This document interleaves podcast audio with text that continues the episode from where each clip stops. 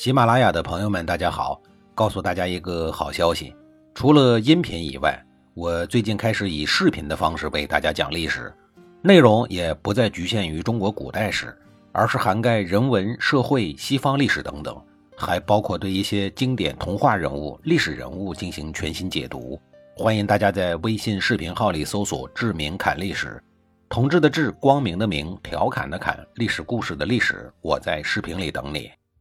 上一集里，我说到了余秋子满脸通红的辞职回家了。那么，其他人也是这么好打发吗？当然不是啊。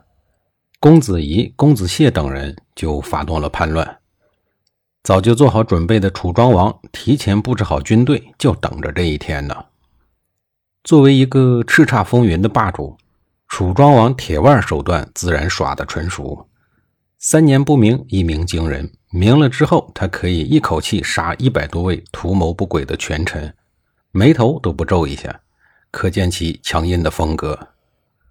随后，楚庄王又一举剿灭了当初在城濮之战中拖了楚国后腿的若敖氏，楚国的君主权力至此得以集中。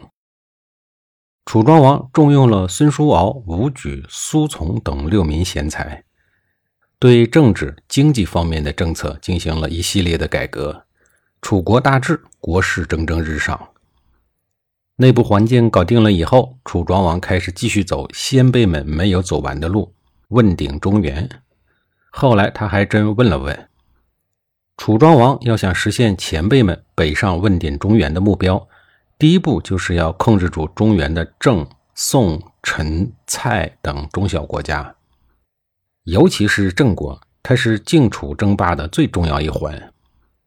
当初郑国的开创者郑桓公在选择立国地址上煞费苦心，最终他选择了洛东，一度使郑国成为南来北往交通的大枢纽，中原各国的商业中心，周王朝的中央 CBD。从商业角度来看，这里是一个发展经济的黄金地段；从军事角度来看，这里更是历朝历代兵家必争之地，相当于占了军事咽喉要道，一夫当关，万夫莫开。郑桓公的选择让郑国在立国之初迅速发展，在头几十年的时间里很风光，争霸诸侯。但是他的选择也让郑国在衰落后，他的子孙们没有过一天的好日子。楚国也好，晋国也好，包括齐国和秦国。想要争霸中原，都必须要控制住郑国，因为郑国的位置太黄金、太耀眼了。现阶段争霸的晋国和楚国，谁都不愿意放弃这颗最重要的棋子。相对于郑国而言，两边都是大哥，只能朝晋暮楚。今天晋国人带兵来，就依靠晋国；明天楚国人带兵来，就归顺楚国。郑国人的小白旗随时准备着为两位摇晃。说起来真是可怜。从公元前六零六年开始，楚庄王到周天子那儿问了一下鼎的重量以后，随后一直到公元前五九八年，短短的八年之中，楚国人就揍了郑国人七次。更可怕的是，楚国人揍了他多少次，意味着晋国人也同样揍了他多少次。郑国被打得鼻青脸肿、腰酸腿痛，常年像可怜的杨白劳一样，把干枯的双手伸向了天空，向这个操蛋的世界不断的哀嚎着。本就不富裕的国力也被打得像一个风烛残年的老人，颤颤巍巍、摇摇欲坠。夹缝中的郑国真是耗子钻风箱，两头受气。而晋楚两国对郑国的争夺也越来越激烈，每次出手也是越来越狠。到了最后，晋楚两国也开始明白了，不是郑国这个小老弟喜欢当一棵趋炎附势的墙头草，而是形势所逼呀。晋楚两家的直接交锋已经不可避免。公元前六零一年，辅佐晋国大政二十余年的赵盾去世了，晋国面临着权力的重新分配。楚国知道以后，立刻整顿了军队，加紧对郑国的逼迫和控制。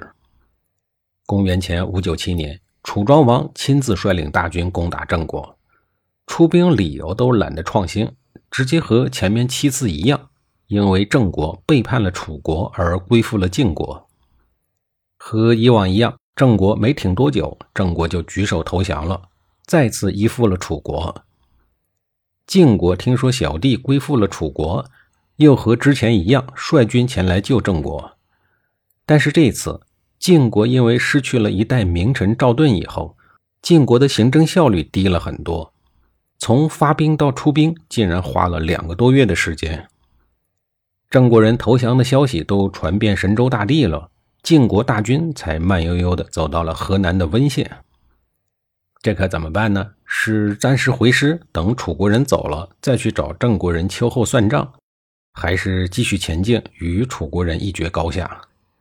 这时候，军队中出现了两种意见：一是等楚国人走了再去找郑国的麻烦，这样既可以避免与楚国硬碰硬。又可以保证郑国的暂时归顺，在政治上是包赚不赔的买卖。反正倒霉的总是郑国。二是别费那么多话，直扑楚军，与楚军一战，一劳永逸。最后，主战派占据了上风，于是两国在 B 地，也就是今天河南的荥阳境内进行了决战。这是春秋中期两个最强大的诸侯国。晋楚争霸中原的第二次重大较量，楚军最终笑到了最后。对于楚国来说，在 B 之战中击败了强大的晋军，可谓一洗城濮之战中的失败耻辱。值得一说的是，这一次晋国虽然失败了，但也只是暂时失去了中原霸主的地位。邲之战并没有让晋国的元气大伤。值得二说的是。对于晋国来说，等晋悼公继位以后，国力再次增强，又在晋楚争霸中占据了上风。邲之战，楚军胜利以后，楚庄王并没有想着老老实实的过几天和平与发展的安稳日子，而是想着继续在北方中原搞点事儿。那个年代，出兵打仗都讲究师出有名，为了给自己找一个欺负宋国的由头。他决定先扔一个宋国必吃的诱饵，等宋国人中招以后再做打算。这个诱饵就是大夫申州。为什么说申州这个诱饵宋国人必吃呢？这里边也是有一小段故事的。前面说了，楚穆王在国君位置上做了十二年，打了十一年的仗，还总是打胜仗，搞得周边国家无不人心惶惶，避而远之。而地处中原腹地的宋国，就是被他搞怕了的一个。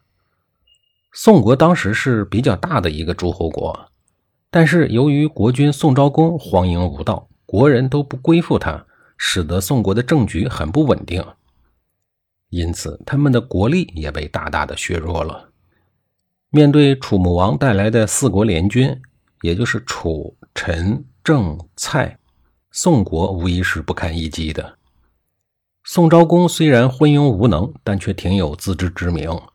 当他得知消息以后，知道如果抵抗将是螳臂挡车，只会被碾得粉身碎骨。为了保住军位，他急忙派出了使者向楚穆王表示了屈服。楚穆王见宋国派出了使者请降，心里头别说有多高兴了。但是为了显示大国的威势。他在接受请降的同时，仍然以霸主的身份率领四国联军，耀武扬威地进入了宋国的境内，来到了孟朱泽，也就是今天的河南商丘境内，准备在那儿狩猎游玩，以此来显示起大国的风采，同时庆祝不战而屈人之兵的胜利。下一集里，我再给您详细的讲述这一场招降活动。